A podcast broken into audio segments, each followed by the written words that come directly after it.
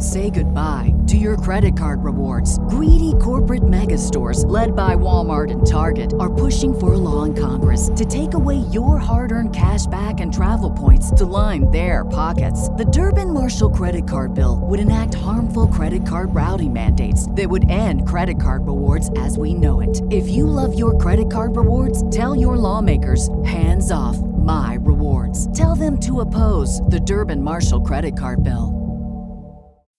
As humans, we're naturally driven by the search for better. But when it comes to hiring, the best way to search for a candidate isn't to search at all. Don't search, match with Indeed. When I was looking to hire someone, it was so slow and overwhelming. I wish I had used Indeed. If you need to hire, you need Indeed. Indeed is your matching and hiring platform with over 350 million global monthly visitors, according to Indeed data, and a matching engine that helps you find quality candidates fast. Ditch the busy work. Use Indeed for scheduling, screening, and messaging so you can connect with candidates faster. And Indeed doesn't just help you hire faster. 93% of employers agree Indeed delivers the highest quality matches compared to other job sites, according to a recent Indeed survey. And listeners of this show will get a $75 sponsored job credit to get your jobs more visibility at Indeed.com slash podcast. That's Indeed.com slash podcast. Terms and conditions apply.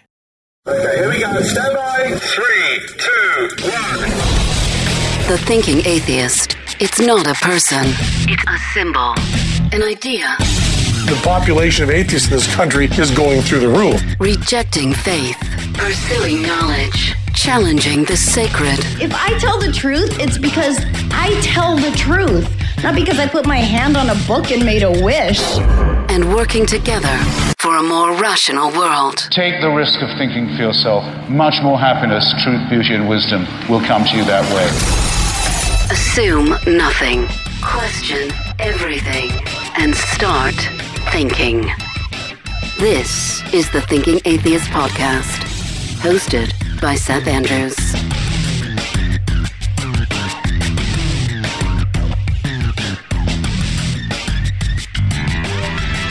To study out, uh, this was published a few years back. Cognitive scientists doing research for Boston University published a study, Judgments About Fact and Fiction, by children from religious and non religious backgrounds. And big surprise, young children with a religious background were less able to distinguish between fantasy and reality as compared to their secular counterparts. They took uh, two different studies, 66 kindergarten aged children, and they gave them three types of stories realistic stories, religious stories, and fantastical stories. And then they asked them about the characters and the stories themselves. Nearly all the kids found that the figures in the realistic stories felt real, but secular and religious kids were split on the religious stories where the secular kids heard these religious stories and saw the characters as more fictional, children with a religious upbringing tended to view the protagonists as real. And this also bled into stories with fantasy narratives that had a supernatural or magical storyline. Secular kids more likely than religious kids to judge the protagonist in a fantasy story as fictional. And that study suggests that exposure to religious ideas has a huge impact on children's differentiation between fact and fiction, right? Reality and fantasy, and not just when it comes to religious stories, but any sort of fantastical tale that comes along. This is a broadcast about religious education, targeting young children with essentially indoctrination. We're going to talk about several of the different curriculums. I'm going to talk about the hashtag expose Christian schools with the person who started the hashtag, Dr. Chrissy Stroop, and we're going to get input from many of our listeners who were themselves indoctrinated in Christian schools. Okay, let's get into some specifics here. This either relates specifically to programming Christianity into kids or just woefully inadequate the formatting of questions in these workbooks that are supposed to teach kids about the world. I don't know who wrote this stuff, but I'm going to give you some really pathetic examples, okay? Examples of what happens when people who are not trained educators attempt to educate.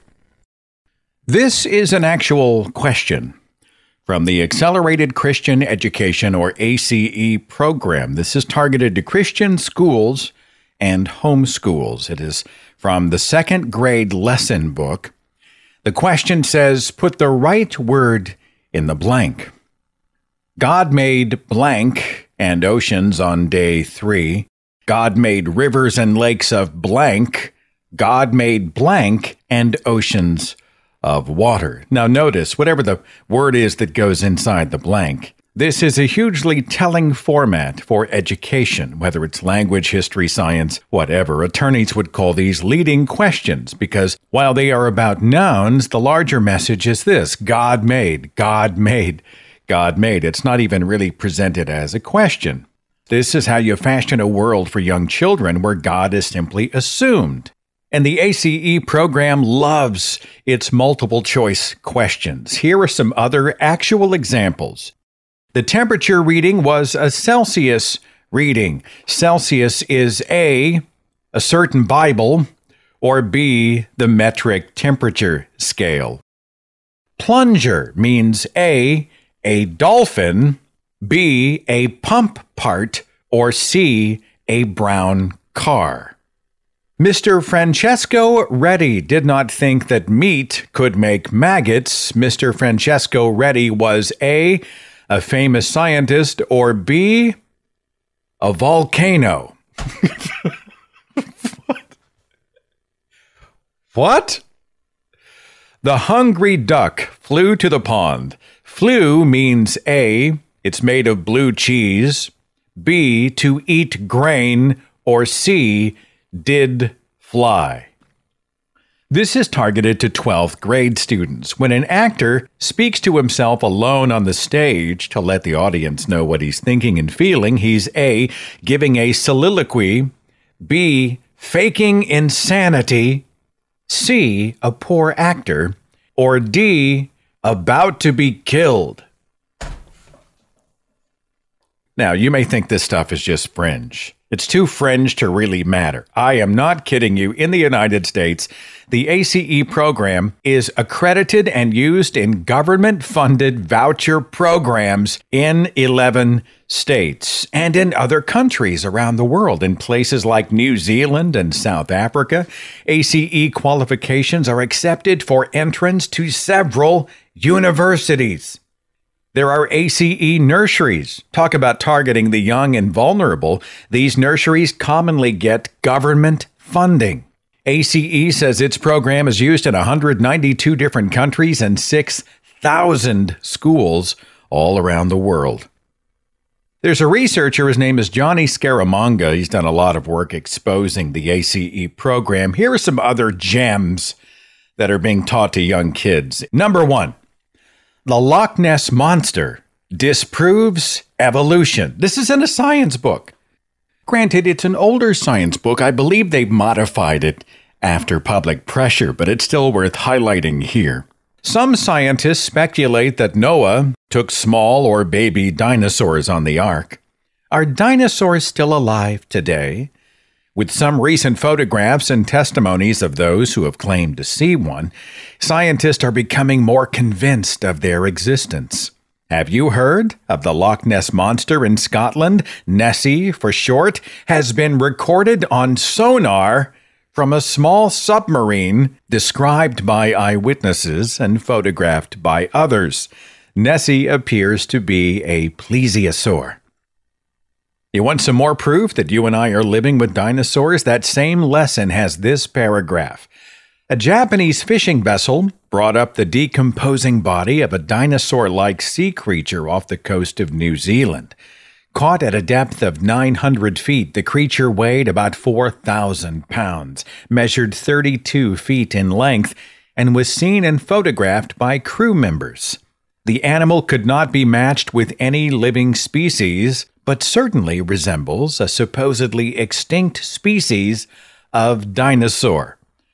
Now, all you have to do is a little digging on this claim to reveal that, yeah, they pulled a dead creature out of the ocean in New Zealand back in 1977, and it was rather odd looking, but it was a decaying basking shark. In fact, scientists examined the tissue samples and said, oh, yeah, this is a basking shark. But yet somehow the ACE program simply decided that it was a dinosaur and that this dino claim was supposed to disprove evolution, which, by the way, makes no sense. Because even if you stumbled upon a dino in the 21st century, and I know we're talking about descendants of dinosaurs all around us, I get that. Even if we stumbled upon a dinosaur in the 21st century, it would not disprove evolution. More dinosaur science. This is from the ACE Science 1099 booklet, page 29. Biblical and scientific evidence seem to indicate that men and dinosaurs lived at the same time. Fossilized tracks in the bed of the Paluxy River in Glen Rose, Texas, also give evidence that men and dinosaurs existed simultaneously. Fossilized human footprints and three toed dinosaur tracks occur in the same rock stratum. That dinosaurs existed with humans is an important discovery, disproving the evolutionists' theory that dinosaurs lived 70 million years before man. God created dinosaurs on the sixth day. He created man later the same day. By the way, those tracks, those human tracks they are referring to, have been exposed as either really likely a hoax, a fake, or it was something just shaped like a foot that's non human. It was total coincidence. It's such a problematic example. Even Answers in Genesis and the Institute for Creation Research will not use this Glen Rose, Texas example to prove creationism and humans living with dinosaurs. Next up on the science front, this is from ACE, Science Book 1096, pages 7 through 9. This lesson says that the nuclear fusion of the sun is a myth. There is no nuclear fusion in the sun, and our sun is shrinking. And here's how the thinking goes. If our sun is shrinking at a constant rate, which they believe it is, then it would have swallowed up the Earth billions of years ago. And this means it would be impossible for the Earth to exist today. An old Earth would be scientifically impossible. A shrinking sun means a young Earth. The textbook says, quote, the nuclear fusion theory of how the sun emits heat and light is an invention of evolution Scientists, aha! The nuclear fusion of the sun is just part of a vast and global scientific conspiracy to kill God. Good information to have right there. Also, as part of the ACE curriculum, any gradual change from fish to reptile has no scientific basis. Evolutionists do not want to believe the universe was created by God. They declare evolution as a fact and believe its impossible claims without any scientific proof. The creation of our earthly home required a miracle, the design and work of a mighty creator. The evolutionist does not realize he also accepts his theories by faith. He cannot prove them by scientific demonstration, and he is dishonest when he claims they are science. This is supposedly preparing young children for college and for life. Many of these Christian schools that use the ACE program and other Christian curriculum employ volunteers or staff, teachers, etc., who do not have college degrees. And this was true in my own life. I had a private school experience in fourth grade, and they used the ACE program. The principal's wife was a monitor slash teacher. She had no college degree, no qualifications in education whatsoever. And yet she was able to teach young and impressionable kids. I've got more Christian lesson plans. I've got plenty of input from people who are sharing their own Christian school experiences under a hashtag expose Christian schools. We're going to do that here in just a few. But I discovered that hashtag when it was shared by Dr. Chrissy Stroop. She is a frequent contributor to Religion Dispatches and a huge critic of these indoctrination camps like those that use ACE. Dr. Stroop, thank you so much for being here. Well, thanks so much for having me, Seth, and please call me Chrissy. Let's talk about this expose Christian schools hashtag, which we are, I guess it's sort of a symbiosis. It's trending and we're helping it trend at the same time.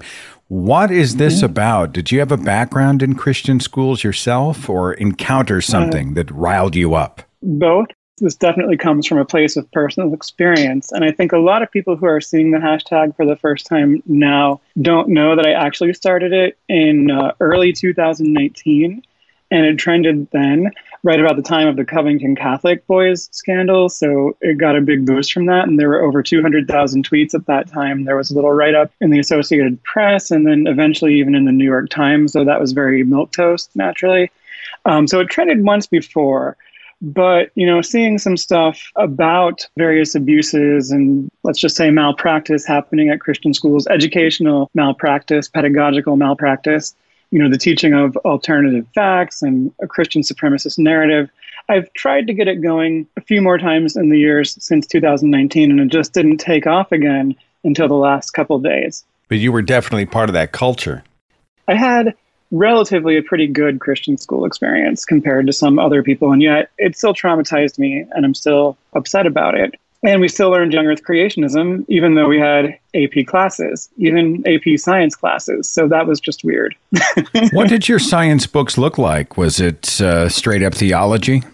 Freshman biology, that textbook, yeah, was very much from a creationist point of view with all of the sort of classic phony apologetics arguments.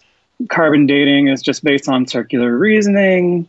Also all these conspiracy theories like the amount of dust on the moon indicates a young earth and you know all that sort of all that sort of stuff.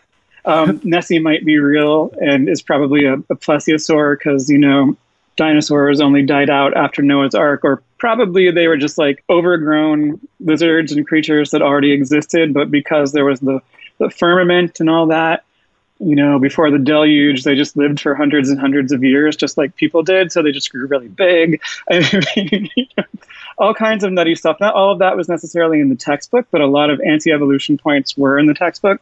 However, chemistry, I mean, as far as I recall, it was just we, we learned our polyatomic ions and stuff. Chemistry is not as, you know, important from an ideological point of view, so you can teach it more accurately. But AP biology, you know, it was a real registered certified AP class that we had to use an introductory college level biology textbook for it to be approved.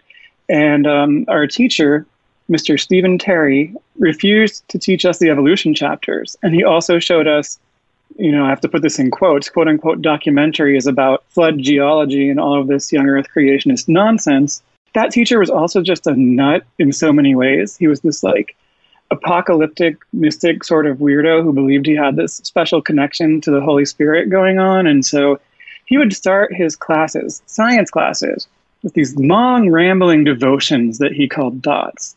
And particularly at the beginning of the year, they would be very apocalyptic because, you know, following the Jewish calendar and all of that, the blood moons, the John Hagee kind of, you know, rapture predicting stuff, he always thought the rapture was going to be in the fall.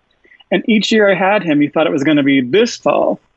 And um, apparently he, he had he continued, maybe still does that. You know, I've talked to younger alumni and he did that for years and years. It was always, you know, probably this fall around Yom Kippur. But you would get into class and sometimes you would take up maybe like half the class. I mean, often it would go for 20 minutes.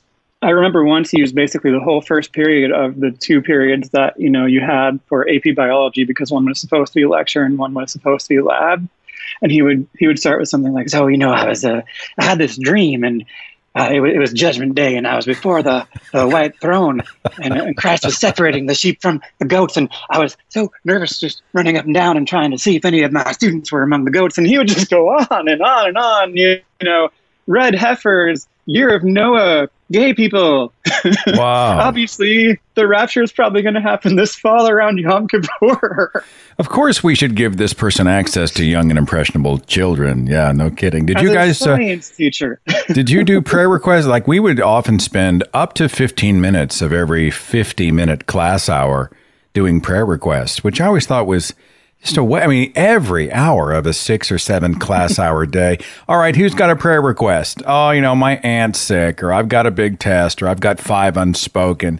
And then we'd all bow our heads and pray. Did you guys do that at your school? Yes, we did. I, I don't think it, I mean, it didn't happen in every class, it wasn't entirely consistent but it did happen in a lot of classes. Uh, yeah, we wasted a lot of school time on that exercise, which, you know, is, among other things, a vehicle for gossip and spreading of rumors and also a method of surveillance, I think. I mean, not to say that the people who aren't who are doing it aren't sincere. I think they are, but you know, prayer. That's interesting. Those, those evangelical prayer circles are just weird. I hadn't right? thought about it in that way, but I guess it is sort of a like a group confessional you're throwing out specific things that maybe somebody could latch onto if they were interested enough to do so. Right, and you're super suspect if you don't participate. So God hates introverts, I guess, is the lesson from that. You've been getting a lot of uh, feedback from the hashtag expose Christian schools. I'm not asking you to have a photographic memory, but just give me kind of a I don't know, an overview of some of the responses that you're getting. People have been genuinely damaged. Can you give me some mm-hmm. examples of the kind of stuff that's been coming your way? Sure. So you see a lot of issues stemming from patriarchal beliefs and anti LGBTQ beliefs and uh, physical discipline, sometimes sexual abuse and cover ups. Also, just people being unprepared for the real world out there by getting a poor education. That again does vary widely. People who, who went to Catholic schools commenting a lot on the severe, humiliating punishments and, and corporal punishments, but you know, not just the rap on the knuckles with the uh, ruler sort of thing, but being forced to write with your right hand even though you're left-handed, or being forced to uh, sit in a broom closet forced to stand in a trash can at the front of the class. And oh, and, uh, one of the very interesting responses was a story about how a, a little boy was talking to girls in a class and instead of just shushing him, the nun who was teaching the class forced him to put on a girl's uniform, saying, you know, if, you like talking to girls so much, why don't you try being one? And then had him stand in the girl's uniform in the trash can at the front of the class for the rest of the class and just ignored him. Wow. Wow. He was crying, according to an eyewitness who was in that class, not the boy himself. So that one is a second hand based on the person who, what, what the person who shared it on Twitter said. But yeah, I think a lot of the worst of that sort of stuff was pre Vatican II or kind of a holdover after Vatican II in Catholic schools, but obviously issues with authoritarian discipline and sexual abuse have continued in those institutions when I first started the hashtag in 2019, I really had evangelical schools in mind, you know, because they call themselves Christian schools or Christian academies. So if you say Christian school, that's what pops into my head.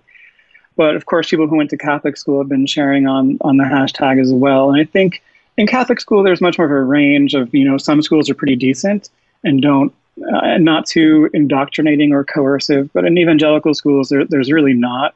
It's just a spectrum of extreme to extremer.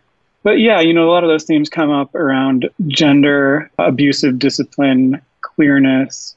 Basically, you know, the human condition, yeah. something like that. the, yeah. wide, the wide spectrum of the human condition that does not fit into this cookie cutter. I want to address quickly this uh, issue of the cover ups. We had a local school, they had a pedophile who was on staff. There are reports coming in they do not go to the police. They decide it's a God matter and they decide to, quote, handle it internally. This mm-hmm. is, uh, by the way, it blew up in their face, and this guy, uh, the pedophile, is now doing a life term without parole, but not before he had damaged, I don't know how many students over the course of how many years. It's just absolutely preventable and tragic and horrible. But we do see a lot of this. You know, it's kind of a God's law is trumping man's law. We need to, this is a spiritual matter kind of thing when it comes to sexual mm-hmm. predators inside these schools. And you've heard these stories as well. Yes. And many of them have not come out because the victims are not at this point ready to speak out. And so, as someone who grew up in this climate, I know more than I can say, but because um, it's not, you know, my story to tell in, in many cases. But yeah, when I got a little older and I learned more about these things and I just had more context and I talked to certain people, I realized that there was so much abuse going on around me as a kid that I was just unaware of, and I was lucky to have, you know, avoided any kind of sexual abuse in these strict patriarchal authoritarian Christian environments where that kind of abuse is very common. I mean, one of the teachers from my Christian school, he actually was arrested and convicted of sexual misconduct with a minor. Our school did a brief experiment with having school sponsored clubs for a while. And so this is nerdy, but I was in the chess club and he was our chess club sponsor. So I knew him through that and also had him for our world history class. He was a very bad, very lazy teacher, by the way. He let us spend a lot of the class playing Battleship and watching movies. Oh, wow. and he also taught Spanish and apparently also was very lazy teaching Spanish, but I didn't take Spanish. Um, but yeah, well, he was convicted of sexual misconduct, but sentenced only to probation, as far as I recall. And I've also been made aware that there is allegedly more to this story. And I'm not going to say what because sure. this is secondhand information from a friend of the victim. But this guy you know, has never really faced any very serious consequences for this. No, I think if I remember correctly, he did do a little jail time, but he didn't have to register as a sex offender, and um, he still is, you know, seen on his social media accounts interacting with tween girls all the time.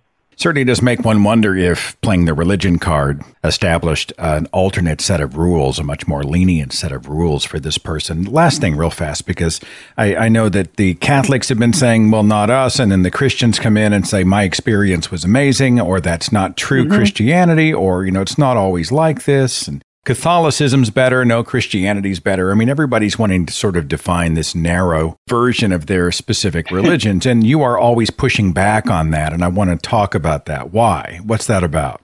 Yeah, well, you know, this kind of not all defense is, is usually a deflection that keeps people from addressing issues within their own house. So I just kind of don't buy it. You know, I mean, for the people who had great experiences at their Catholic school or their evangelical school, um, you know, okay, uh, but your experience doesn't erase other people's experiences. So why are you bringing it up in, in this context where we're trying to expose systemic issues and problems with these kinds of schools, with the way that they're run, with the lack of regulation, with the curriculum, with the authoritarian discipline. For people who are, you know, not straight white popular boys, have a different experience in those kinds of schools than straight white popular boys, obviously. So if you were a particularly privileged person in one of those schools, you're not going to see everything. I had a lot of privilege myself, and I didn't see everything. But when um, I, I looked back at it, you know, I understand a lot more of what was going on that I missed as a kid. And yet, for me as a kid, it also created all kinds of issues. You can say that I'm still that I'm still working through. Yeah.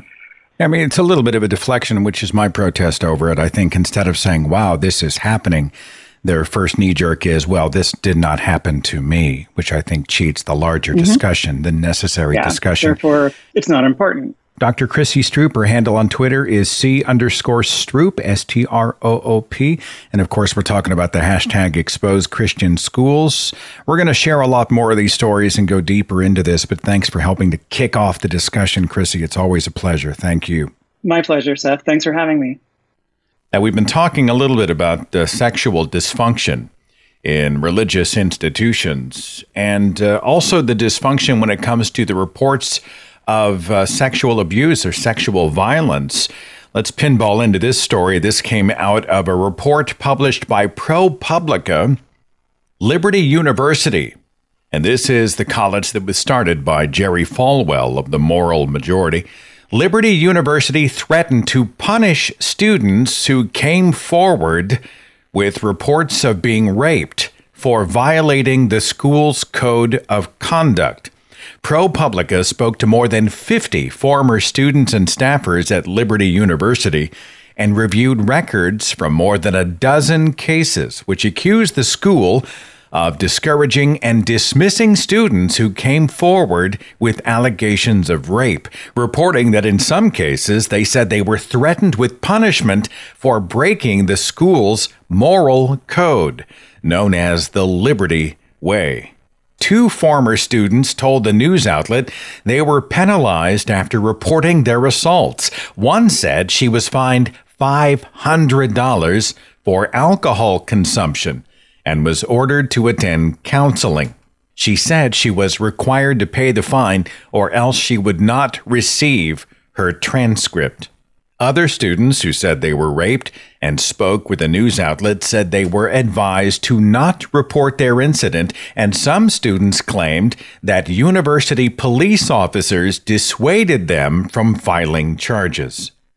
Scott Lamb, the former senior vice president of communications at Liberty University, is now going public with details on how Liberty manages sexual assault cases. He told ProPublica that the school engaged in a quote, conspiracy of silence when it came to reports of sexual assault on campus. This is another example, right, of a religious institution. They want to handle things internally. They don't want any of that pesky bad publicity. They certainly don't necessarily want law enforcement involved. It's a stain on the college and an indication that the college might not be a safe place for their students. Anyway, that story continues to unfold. Some of the experiences being shared under the Exposed Christian Schools hashtag, Gabby said, I went to college and asked what evolution was. The teacher's assistant laughed at me, and after class I explained I didn't understand. He asked if I'd been in a cult when I explained. Now I understand that I was. Sophia said the nuns would regularly pick up children by the collar and shake them vigorously as punishment. I used to be left handed, but they would hit my hand and say I was influenced by the devil for doing so, and now I'm right handed. This was all pre K. Val said, An art teacher did an exercise where we write down all the things we love in life family, pets, friends, etc. Then he lit a fire in a bucket. We were outside and told us to throw the paper in to teach us that those things are worthless and only God matters. Kelly said, I attended a private Catholic grade school once I was sent out into the hall for asking a priest too many questions about the Bible during the Q&A part of religion class. I'm still confused as to why he couldn't just answer me. That was 43 years ago. Han said, My school taught us that divorce is one of the worst things you could do. I asked once in Bible class about specific cases of abuse within marriage, like domestic violence, and how our health and happiness should matter. The answer that I got? That God doesn't care about our happiness. Let's talk to some of our listeners here on the show. My first caller, tell me your name, please. My name is Charlie. You can call me Charlie. I grew up in uh, Maine and from my earliest memory on, I've been I was in Christian school. I grew up in a fundamental Baptist home. Different Christian schools. Uh, the last one that I attended was a South Liberty Baptist Academy over in South Liberty, Maine. One of the interesting stories that came up as I was remembering things is uh, we had a it was actually class. It was called Bible. It was Bible class and uh, Pastor Ross, he was our teacher, would take us, all the young men, into the auditorium, and we'd sit down and we would talk about various topics about the Bible. And one of the subjects that we were, for whatever reason at that time in our life, fascinated with was the subject of hell. And uh, this was, oh, 93, 94, somewhere around in there, uh, a few years after the whole hellhole hoax. The Soviet Union had drilled a hole and the story goes to us, as Pastor Ross is talking about it, that uh, they had drilled a hole, and as they were drilling, the drill bit started spinning furiously, and like there was nothing there, like it was hollow. And then they dropped a microphone down, and we could hear the screams of people dying, and that proves that you know hell's in the earth and all this stuff. And as evidence, he played this cassette tape. Um, even now I can kind of remember the the feeling of like um, just fear and terror and dread. Like even now, long twenty years, thirty years after the fact, it still gives me goosebumps remembering that fear. Uh, it wasn't until just recently, in the last four years, that I looked this all up and found out that it was in fact a hoax that had been broadcast on Trinity Broadcast Network. But that was one of the most memorable, I'd say, experiences because for whatever reason we had a fascination with that topic, and even now, just remembering as I as I went down through and I was looking at and uh, remembering the feeling of when I first heard that cassette tape, it just kind of still to this day gives me goosebumps. Is there a lot of fear based teaching? You know, you don't want to go to hell kind of stuff in your school? Oh, yeah. I remember there would be several nights, and uh, I would suffer from uh, sleep paralysis, and I didn't know what it was at the time. Okay, I only know this now, years after the fact. But I would wake up, and it would feel like there was a presence on my chest, and just this enormous feeling of dread and fear to the point where I couldn't even scream. And my father, who was, who was a Baptist preacher even to this day, would come in and he'd pray, and you know, and then we'd talk to the pastor at the church, and it would be, oh, the demons are attacking you, and you know, you need to be strong, and it's deep. When it was really, it's a, it's sleep paralysis. You know, I was waking up, and it's a, it's actually a common thing. At the time, everything revolved around demons the devil, and if you don't do this or if you don't believe that, you're going to burn alive forever. There's no escape from it. That took me decades to get over.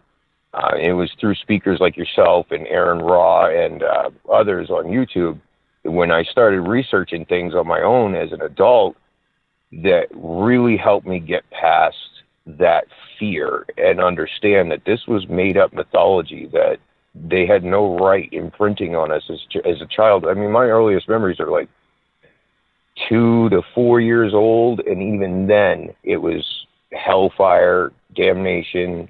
You either believe this or you're gonna burn, and that's there was no other way around it. You have an opinion overall about Christian schools or religious schools? Let's call it fundy fundamentalist religious schools in general? I would say that it's it's abusive. If if I was to be honest and to really speak my mind, I would have to say that it's abusive. Uh, and there's, it, it's not just the, the doctrine indoctrination; it's the isolation. In the school system that I was in, in particular, uh, the curriculum was the ACE curriculum, and what this is, is it's basically a series of comic books that kids fill out on their own. And you sit in this little desk with this little cubicle, and you've got a wall on either side of your little cubicle wall at your desk. And it keeps you completely isolated. If you have a question, you raise the Christian flag. If you're finished with your work, you raise the American flag. Any information that countered the dogmatic belief system that we were in was demonized. My knowledge of biological evolution at that point was whatever misinformation I got from a Jack Chick track, and that was that was it. There was nothing else. It was God created the world. Noah's flood happened. This was all literally true, and everything else was of the devil and trying to be, you know, just some global conspiracy that was trying to lie to you. As a kid, if you if you're brought up that way from your earliest memories, and all other information is shut off to you, it's the only world you know. And it's very, very hard to come out of that. Well, it fits perfectly into the hashtag expose Christian schools, which is what we're talking about today. I mean, I'm glad you uh, ultimately were able to sort of reverse engineer it and see it for what it is. You doing okay today? Uh, today I am, yes, sir. Um, I'm an atheist, and I am not real quiet about it either. Um, but it's thanks to work like people like yourself and uh, and Aron Ra. He's one of my favorites because of you guys. And there was another guy, uh, Logic, I think it is. He did a bunch of videos against Kent Hovind, who was actually a frequent speaker at our churches and our schools. I still have a Bible with his autograph in it to this day, just in a closet somewhere. But because of people like you, it was much easier to get the information I needed to break out of that fundamentalism. Well, that makes my day. I just want the show to help people. So, Charles, I appreciate that's just a gift that uh, you've given me today. And thanks for sharing your perspective on Christian schools. Yes, sir. I remember that story about the uh, drilling the hole to hell. And there is audio of this. It's easily found on YouTube. Let me play you a clip of what is supposed to be the screaming of people who are in Hades. They dropped the mic down allegedly, and you could hear people in torment. Let me play you the audio of what he's talking about.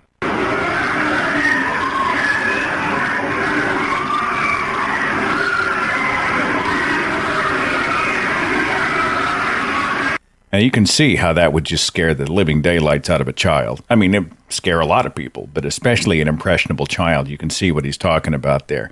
And that's how they try to scare children straight in Christian schools. More from our listeners. Plus, we're going to talk about the uh, Bob Jones University and Abeka curriculums with some specific and very alarming information in those workbooks targeted to young children. More coming up next. Hang on. As humans, we're naturally driven by the search for better. But when it comes to hiring, the best way to search for a candidate isn't to search at all. Don't search, match with Indeed. When I was looking to hire someone, it was so slow and overwhelming. I wish I had used Indeed. If you need to hire, you need Indeed. Indeed is your matching and hiring platform with over 350 million global monthly visitors, according to Indeed data, and a matching engine that helps you find quality candidates fast. Ditch the busy work. Use Indeed for scheduling, screening, and messaging so you can connect with candidates faster. And Indeed doesn't just help you hire faster. 93% of employers agree Indeed delivers the highest quality matches compared to other job sites, according to a recent Indeed survey. And listeners of this show will get a $75 sponsored job credit to get your jobs more visibility at Indeed.com slash podcast. That's Indeed.com slash podcast. Terms and conditions apply.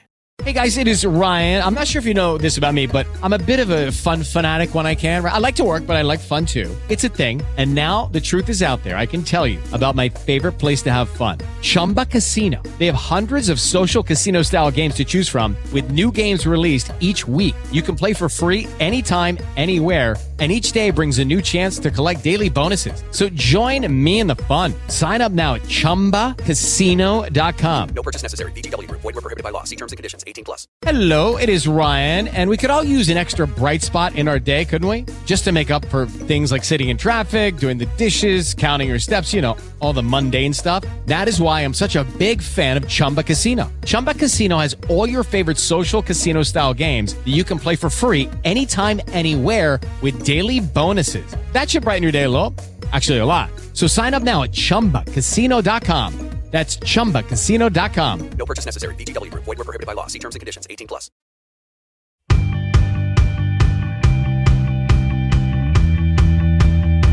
The show's totally commercial free to my patrons. Thank you so much for your support at patreon.com slash Seth Andrews. Continuing our discussion with the hashtag expose Christian schools. More social media feedback from our listeners. M said, I attended a prominent Christian college. I had a professor ask if I had sex with my boyfriend in front of the whole class. Premarital sex would get you expelled. Mike said a girl in my class had sex with her boyfriend. He had already graduated. That info got back to her cheerleading coach. He told the principal she was made to stand in front of the entire student body to admit to what she had done and ask for forgiveness. Stray said, I went to Christian school for a couple years. All my books were confiscated because they had dragons or anything fantasy related, including unicorns. Raquel said, I was in chapel one day at my old Southern Baptist school when our head pastor principal told the auditorium, full of children ages 6 through 12, that if we weren't saved and our parents were, we'd never see them again after dying. Out of pure fear, I stood up and got saved that day. Ari said, My teacher from my Christian high school published a blog post during the 2020 election titled, Men, Make Sure Your Wife Votes the Same Way You Do. Jean said catechism classes were weekly lessons in how and why we were all going to go to hell. One nun told us every time we sinned, a piece of our hearts turned black. And if it all became black, we would go to hell. We were seven years old. Next up, I've got Tracy. Tracy, we're talking about exposing Christian schools. Do you have an encounter, a bizarre experience, something awful? I don't know. Uh, do you have a story for the show? I do. Well, I was raised Catholic, and part of the Catholic education is going to Wednesday night catechism. And that's where we would learn more about the Catholic Church and Jesus, and we would learn how to do the sacraments like confession and communion, etc. One Wednesday night when I was eight, the nun teaching the class was going to teach us about Satan. So she tried to tell us how we would perhaps encounter Satan. For example, she would say, you know, he could be lurking anywhere. He would be lurking in the music you listen to, he could be lurking in the books you read. But the thing that terrified me and horrified me was that she said, Satan can even be in the milk you drink at dinner tonight. And that was terrifying, of course. Um, so when I got home that night, I sort of eyed my milk suspiciously at the dinner table, and I don't think I drank milk for 6 months after that. So you're an eight year old and you're a very literal thinker. Somebody Yes. says Satan could be in the milk. You go home, you see a glass of milk, and it freaks you out. Right. The thing is, at that age, I suppose they're not talking in hyperbole. I mean, they're thinking that's literal. And so I'm thinking it's literal. And it was terrifying. Anything could be imbued with evil if you have that mindset, huh? Exactly. How long did it take to get over your fear of the devil? Um, I would say I was probably a teenager before I really started kind of realizing it was it wasn't real. It was sort of a man-made construct, and I sort of started coming out of it. It wasn't until my late 40s that I actually really stopped believing in all that. Um, but um, yeah, it was it was hard. It was hard to get through. You're doing okay today? Oh yeah, absolutely wonderful.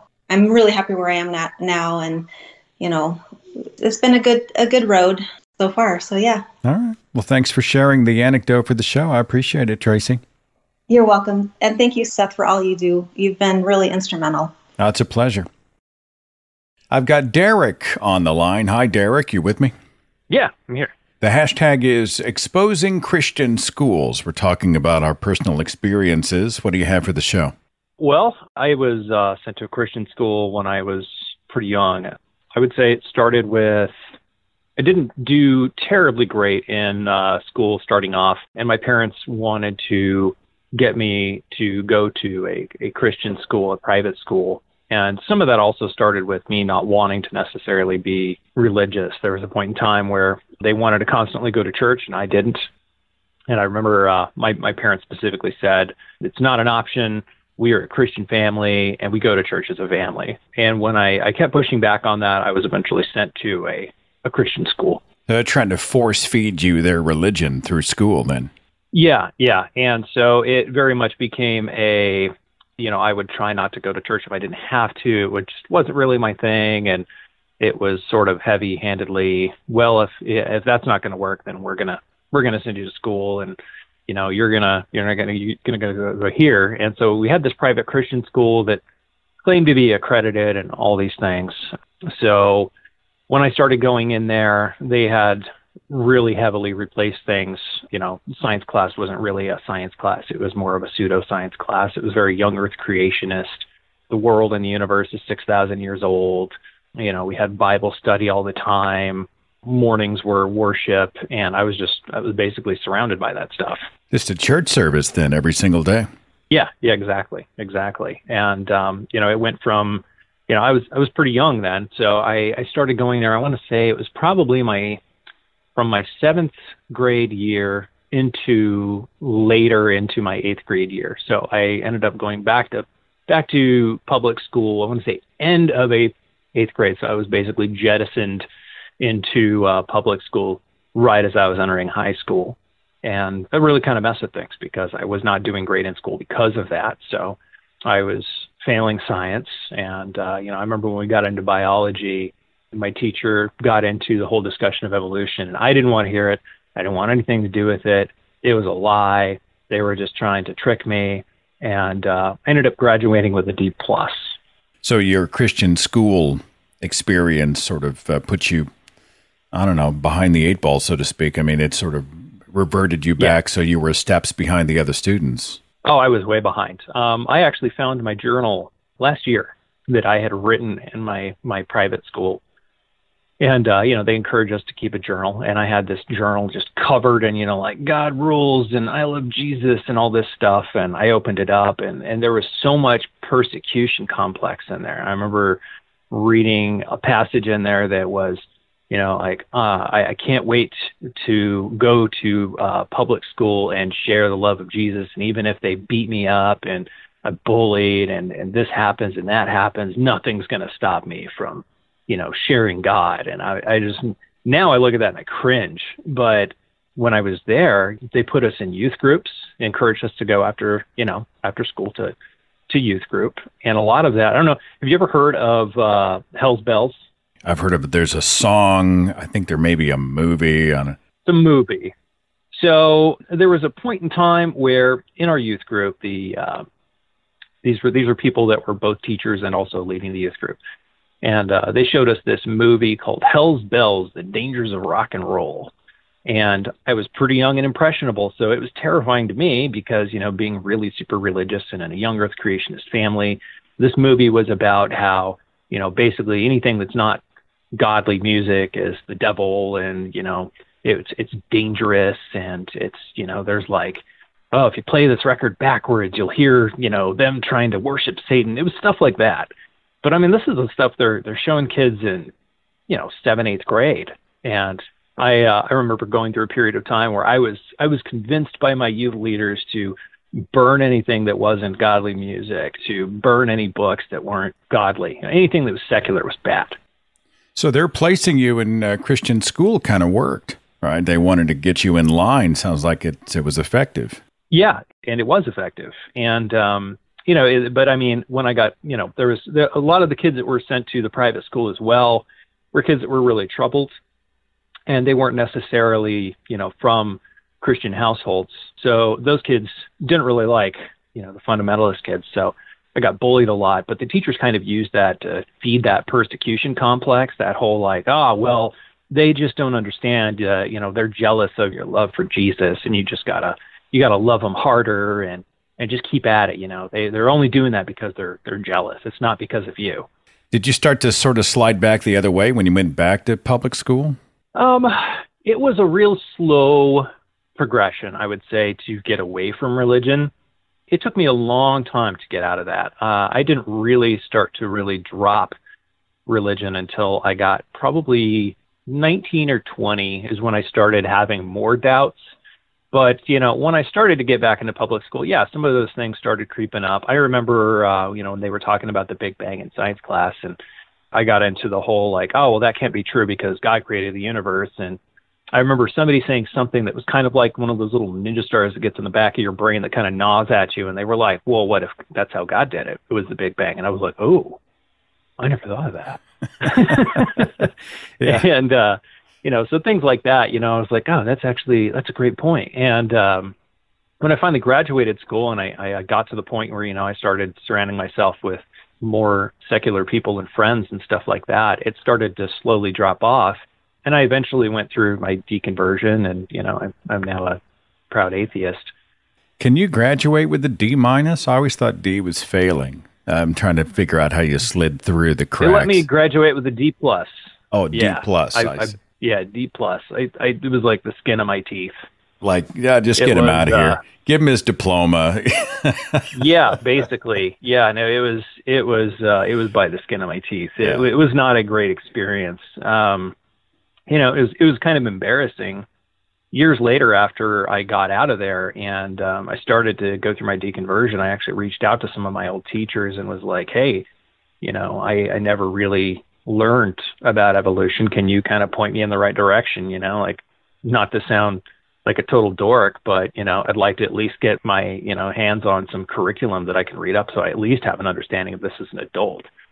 And um surprisingly they were pretty receptive. They you know linked me to some documentation and, and some online curriculum stuff that you know they would shoot their high school students for studying. And You know, I was like, "Can I ask you any questions if I have any?" And the teacher I remember, who was you know my biology teacher, taught evolution and stuff like that. His response was, you know, those things don't necessarily have to be in conflict, which seemed like a polite way of saying, you know, like, well, I'm religious and I believe in it. You know, there's no reason you don't have to be religious to believe in evolution. Yeah. Well, it sounds like they were at least receptive. You know, it's uh, probably a lesson that education comes in so many forms.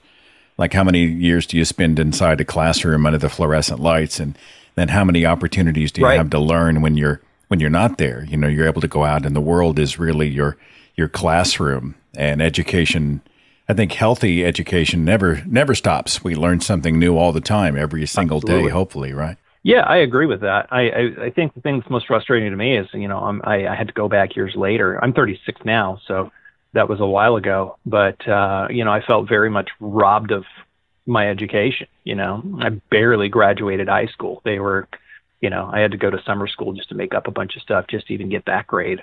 And uh, it was frustrating. You know, it's kind of like I look back and I'm like, man, I can't believe I had to go through all of that. I went through all this crazy bullying in private school and indoctrination, and then I go through here. And my mom reinforced it because she was a public teacher and she was she was very religious. And so, you know, when I was pushing back and like, no, this conflicts with my beliefs, it was very much like, well, look at my son and him standing up for this and yada yada yada. And so that just reinforced me being like, ha, my parents are behind me, so I'm doing the right thing. And now I look back and I'm like, God, I wish, I really, really wish I didn't have to I, you know, how much education did I miss out on just because of all of the indoctrination they put me through? Yeah, you got there. You know, better late than you and I both got there. Better late than never. Derek, I appreciate your perspective. I think it's a great example of uh, of how Christian schools really can inhibit people. I think a lot of people are learning through your experiences. So that's a positive, and I greatly appreciate it. Yeah, absolutely. Anytime. I started off the show talking about the ACE program. I want to get into Bob Jones University and its curriculum, as well as the Abeka private and homeschool curriculum. This stuff is pretty much a nightmare. Bob Jones University itself is a human rights nightmare. Uh, Bob Jones Sr. was a racist who started a college back in 1924 and kind of bounced around and essentially founded Bob Jones University, which is now in South Carolina. Just think about a prison camp. And that's kind of what BJU uh, especially was. I don't know how strict it is these days, but it used to be that there were extreme dress codes. You know, women had to wear skirts and men had to wear the jacket and the tie. You weren't able to go to the movies. You weren't able to go on a date off campus without a chaperone. You couldn't touch. Uh, even engaged couples couldn't kiss. Bob Jones University wouldn't allow black people to enroll as students until the early 1970s. And even then, interracial dating was prohibited. This became such a human rights problem that the Internal Revenue Service revoked its tax exempt status over the issue, and that ended up at the Supreme Court where the college lost. But even up to the year 2000, interracial dating was prohibited. This was a reflection of Bob Jones Sr. and his sons, which subsequently took over.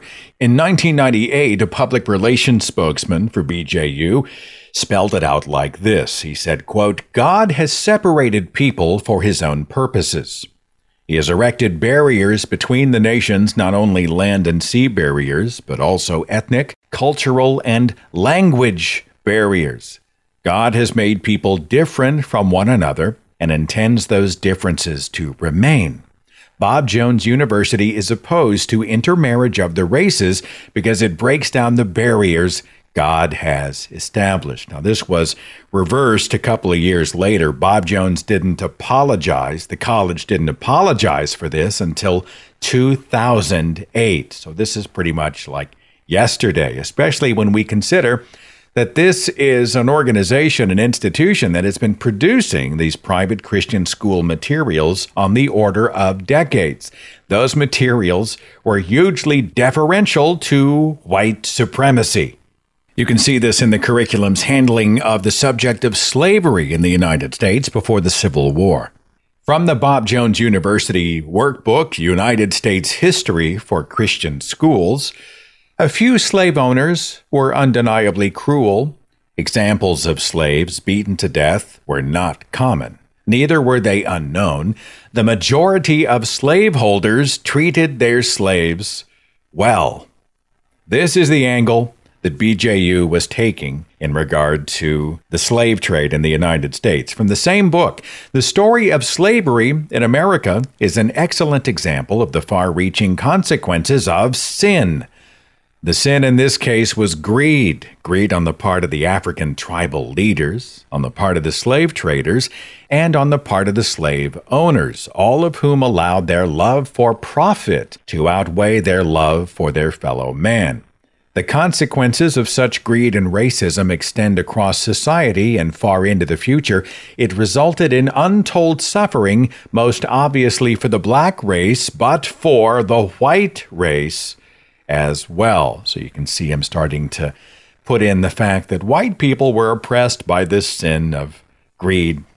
And keep in mind that Bob Jones Sr. believed that black people had actually benefited, like the 20th century black people had benefited from the fact that their ancestors were dragged here by slave traders in the 1800s. This was the attitude of Bob Jones Sr. I mean, that's the same guy who, when he dedicated his uh, college back in Panama City, Florida in 1926, he brought in to give the keynote none other than the newly elected governor of Alabama, a guy named Bibb Graves. Bibb Graves had gotten the full and official endorsement of the KKK.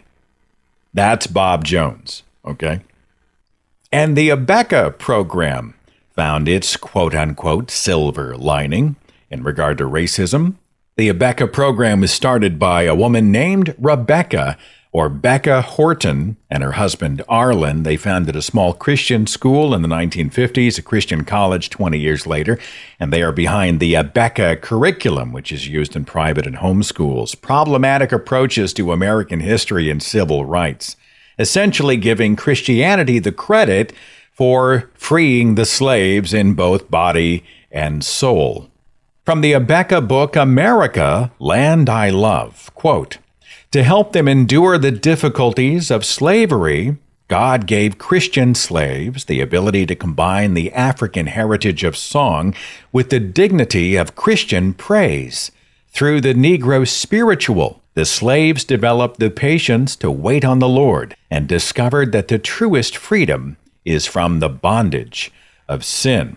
From the same workbook, quote, although the slaves faced great difficulties, many found faith in Christ and learned to look to God for strength. By 1860, most slaveholders provided Christian instruction on their plantations. Oh, that's really good news. The people owning other human beings as property were at least having Bible studies and pitching Jesus.